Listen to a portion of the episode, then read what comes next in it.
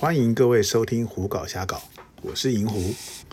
今天这一集节目呢，和各位来聊一聊执行了一个月的普及沙盒计划。也许很多人无法了解，为什么在目前疫情这么严重的状况之下，泰国还要执行普及沙盒计划？首先要说一个现实的问题，就统计资料来看，泰国的观光业占了大概百分之二十的 GDP，而这是指全国。如果放大到某一些特定的地点，例如说普吉啦、苏美啦这些比较属于观光客为主的地区，那么他们的比例就会更高。因此呢，一年多的疫情，在没有观光客的情况之下，这些地区都非常的惨。不只是民众没有收入，整个地区基本上跟死城一样。所以呢，无论怎么样，泰国政府一定要帮这些观光地找生路，也因此有了普吉沙盒计划。那普吉沙盒计划呢，从七月一号开始到现在。在一个月的时间内呢，差不多有一万四千名的国际旅客使用它。那在这一万四千名的国际旅客之中呢，大约有三十几名被检验出确诊。那计划是这个样子的：当你抵达普吉的时候，必须要做先做一次检查，然后呢，你可以在普吉岛上活动，大概是第五、第六天的时候会再做一次检查。然后呢，到第十三天是十二天、十三天的时候再做一次检查。也就是说呢，所有进入普吉的这些普吉沙赫计划的观光客呢，在这十四天的时间内，一共要做三次的检查。那总共你看到到到这样子为止，一共只有三十个人被验出确诊，在所有人的比例当中呢，非常的少。可是呢，就在这个同时，其实整个泰国的疫情是在成长的，而且呢，普吉岛这段期间的确诊人数也不断的增加。原本原本呢，普吉算是整个泰国唯一的一个黄色地区，也就是说疫情相对属于比较不严重的地区。但是呢，在最近它也已经升到了橘色。为什么会这样呢？其实大多数被验出的都是本土的确诊案例。虽然说普吉的疫苗注射比例相对来说比较高，但是也还是没有到百分之百。而且呢，注射过疫苗其实还是会被确诊的。也因为呢，普及是相对安全的，所以呢，在过去的这一个月当中呢，有很多泰国当地的人从各个地方来到普吉。或许也因为是这个原因呢，导致普吉呢的确诊数不断的增加。在当初呢，普吉沙盒计划开始之前呢，其实曾经有定了一个小小的规则，是说，如果呢一周之内的确诊人数超过九十人，那么可能普吉沙盒计划就会终止。事实上呢，在过去的一个礼拜，普吉沙盒计划在执行的过程中呢，本土确诊人数早就已经超过这个数字了。但是呢，普吉沙盒计划并没有终止，为什么呢？因为刚才前面有说过了，对于普吉来说，这些观光客还是非常重要的。所以呢，普吉采用的措施是，他们封闭了国内旅客的入场，也就是说呢，所有泰国其他各地的人呢，不能随便进入普吉，这样子来维持普吉不要再有其他地区的病例进来。同时呢，也继续的开放让外国观光客入境。可事实上呢，我们看到那个每天每天的观光客人数，你可以发现到，大约在七月中之后呢，其实这个普及沙盒计划使用的人数就已经逐渐的在下滑。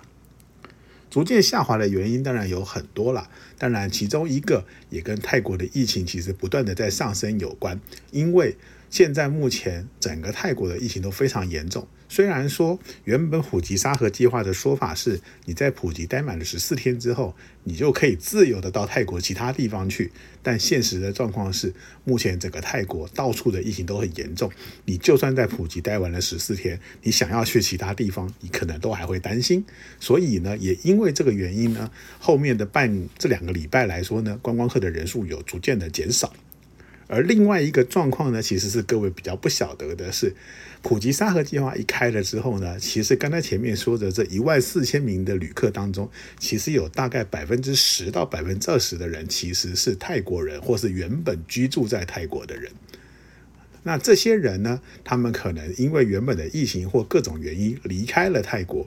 他们现在因因为有普吉沙河计划的关系呢，他们就回到泰国的时候呢，就返回普吉。也就是说，原本这个人可能居住在曼谷啦、清迈啦，或是任何地方的，他如果回到这些地方，其实是需要隔离十四天。可是呢，普吉沙河计划不用隔离这十四天，所以呢，很多人的选择变成说，我就先回到普吉，过完这十四天之后，再返回我自己的家。就连前一段时间，都有一些案例。有一些利用普吉沙河计划返回泰国的人呢，结果在普吉还没有待满十四天，就想要溜回自己的家乡去。啊，这些状况呢，其实在普吉沙河计划开始执行之前呢，也许他们并没有想得这么清楚，而结果变成了这个样子。那普吉沙河计划执行之后呢，其实也发生了一些问题。最大的问题就是，万一入境的旅客有人确诊的时候怎么办？首先呢，如果你不幸跟这个确诊者坐同一班机，所以呢，你就可能被列为密切接触者。所以你下入境普及之后，因为有人确诊，所以呢，你必须要被隔离。那要隔离的话呢，就要住到所谓的隔离的饭店去，而不是原来的普吉沙河计划的饭店。对于这些本来想到普吉来要玩乐十四天的人来说呢，结果很不幸的，因为跟有确诊的人坐了同一班的班机，导致这十四天的假期就因此泡汤，被变成要关在饭店里头。所以呢，在初期也的确有一些纠纷，甚至有人对媒体表示说，他如果这样，他与其继续在普吉被关十四天，他还不如回到原本的国家去。而这样的状况呢，后来听说航空公司有透过一些班机上座位的安排来避免的发生。因为呢，目前会使用普吉沙盒计划的人其实都不多，所以呢，每一班班机上的旅客其实也不是那么多。在座位的安排上呢，就可以尽量的错开这些座位，让大家坐的距离远一点，来避免说因为有一个人确诊而导致影响了所有的人。就算是这样呢，其实真正来说呢，到达普吉使用普吉沙盒计划的旅客呢，还是比原本普吉政府所推估的少了非常非常的多。所以呢，后来慢慢的，他们泰国又做了一些相关的规定，例如说苏梅岛啦、攀牙啦，或者是科比啦这些地方，它都会陆陆续续的开放，让这些人可以在普吉待完了之后呢，就前往。苏梅岛这些地方，那事实上呢，最早的第一批前往普吉的普吉沙河计划的旅客呢，的确也有不少人在普吉待满了十四天之后呢，前往了七月十五号就开放的苏梅岛等地。那本来呢，